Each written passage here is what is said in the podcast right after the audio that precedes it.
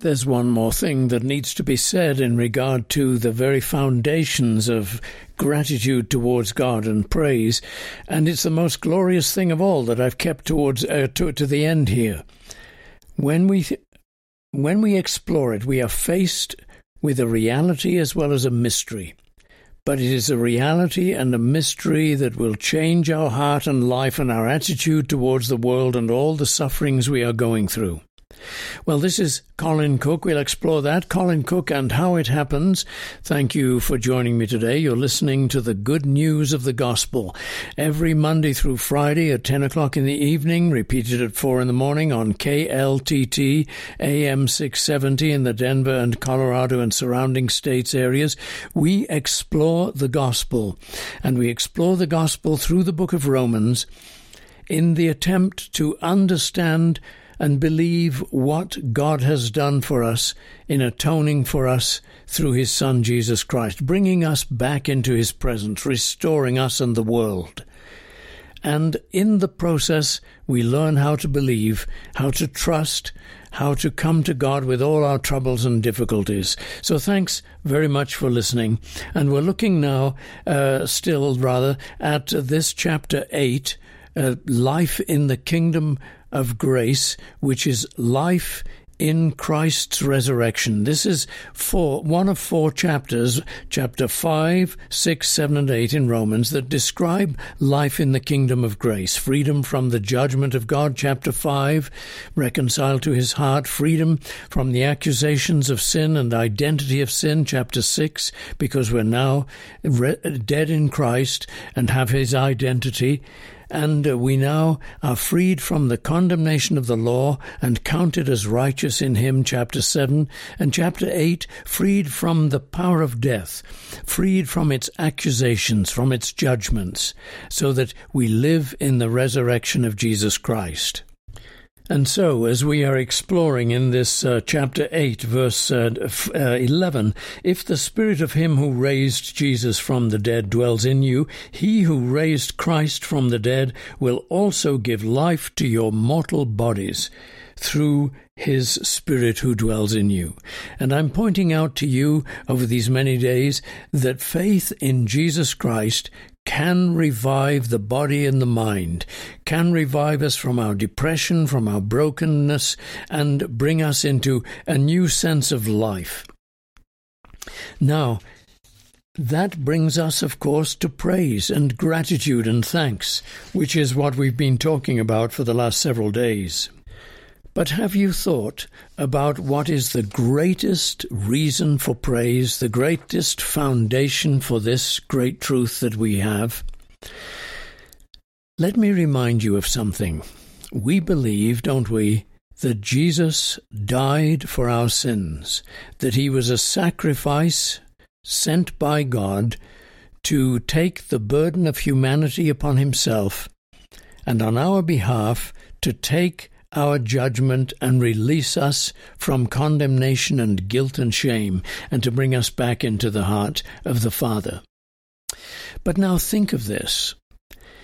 What was the worst event that happened in the history of the world from a Christian point of view, which is the only true point of view in regard to good and evil? What was the worst event that happened in the history of the world? You might say, well, the fall of Adam, yes, terrible. You might say uh, the the great flood of Noah, yes, indeed terrible. But there was something far worse, and it was the murder of the Son of God. That human beings took upon themselves to wipe Jesus off the planet this one who had come from God to reveal God's love to the world, we could not take it, we couldn't stand it, and we killed it. But if I were to ask you, what is the best event in the history of the world, what would you say? And of course, you might say, well, the resurrection. Yes, that's true. It's the one of the best events that happened in the history of the world, and possibly rightly so, the best event. But maybe you're sidestepping the truth that I'm looking for because it's right there in front of your eyes the worst event was the murder of the Son of God, and the best event was the murder of the Son of God. Because that murder by evil men inspired by Satan was also a gift of God to the world for the salvation of humanity. Isn't that a strange concept to try to get a hold of? They tried to do it in the book of Acts. Look at chapter 2, verse 23.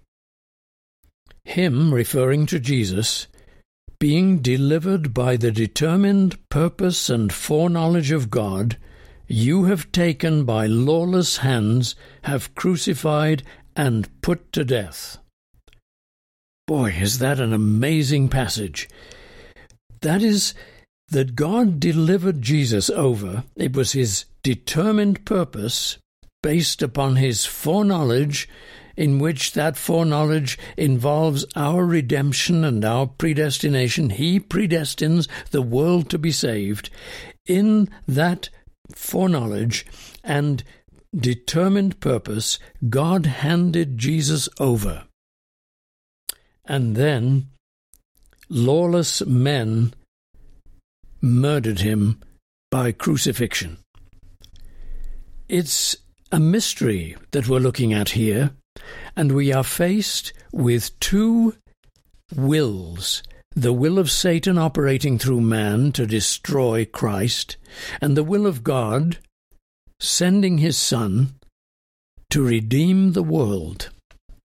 And so, what we are forced to embrace, even though it is impossible for us to intellectually comprehend it, but we are forced to embrace it, is that at the center of the Christian faith, the worst event in the history of the world is the best event in the history of the world. Jesus was not sort of accidentally murdered, accidentally killed. Jesus walked into Jerusalem. He walked into his death. It was intentional. He prophesied it in the various uh, Gospels that we read about. There he said, They will take the Son of Man and crucify him, and in three days he will rise again. So Jesus was not taken, he gave. He gave himself. And yet we see human beings doing the evil thing.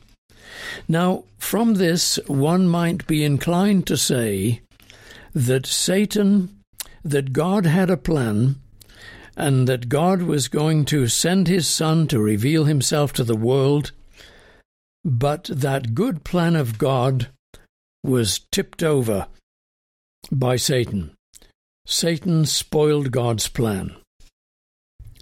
But that wouldn't be the right way to look at it, would it? And you and I know that. We sense there's something wrong in that. As if uh, God uh, w- were caught by surprise, as if it was a tragedy, an unfortunate thing. It's the other way round, isn't it? It isn't that God had a good plan and God and Satan uh, tipped it over. It is rather that God baited Satan. God baited Satan. Think of it. The initiative was God's right from the beginning of the world, even before, in all eternity, God determined that Jesus Christ would come to the world to save the world. In other words, it was God's initiative, and God got in Satan's face and pushed Satan with his evil intent and Satan killed Christ. And thus, what we have is an act of God that intentionally provoked Satan, and through Satan's resistance, God's, God's grace would transform that resistance into good, because the murder of the Son of God became the salvation of the world. This is really too much to embrace, isn't it? It is too much to comprehend. It's too big for us. But we have the dyna- we have the parameters here, and we are therefore called upon to trust and believe them. What does this imply for us then? It implies this Not that when Satan does things, God interacts and reacts to bring good out of evil, but rather that our loving God provokes Satan in regard to us. And he knows, because he has put faith in us, that we will stand, that we will stand for God and stand for Jesus. And we can believe, Father, I thank you that you prearranged all this so that I could stand in faith, believing you and praising you, knowing that your grace triumphs over evil and can bring good out of the consequences of Satan's wickedness. That is the depth of the gospel. Again, not that God is running around trying to countermand everything that Satan does, but rather that Satan is running around trying to escape the in your face grace that God brings to the world. And He says to you and me, I want you to be my representatives. I want you to witness to me. I want you to stand for me. You see, evil exists. I'll explain, he says that, all of that in the kingdom of God. But while it exists, I must get in Satan's face, and you, on my behalf, stand for me and witness to me that my grace is greater than Satan's wickedness. And we by faith say, Yes, Lord. Okay, we'll do that. But we don't realize sometimes what we're in for because it's a big, tall order. Yet we go through this world, through the difficulties and the sorrows, the pains, the griefs, the losses, the feast of losses, and we say, Though he slay me, yet will I trust in him. And though this body worms will destroy, yet in my flesh I will see God.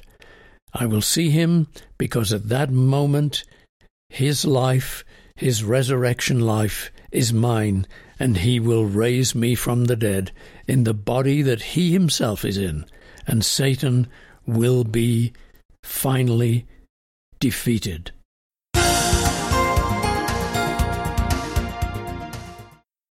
Thank you for listening today. I appreciate your joining me. And uh, as you know, I'm making an appeal in regard to one of our spiritually adopted sons, a fatherless son in uh, in Nigeria, and I'm asking you to help in regard to the electricity bill, which he has to pay one year ahead of time. An incredibly silly idea, but that's how things are. However, I have an update, and it's a little different we had to pay the first $200, which was for the installation of the electric meter. That is now done.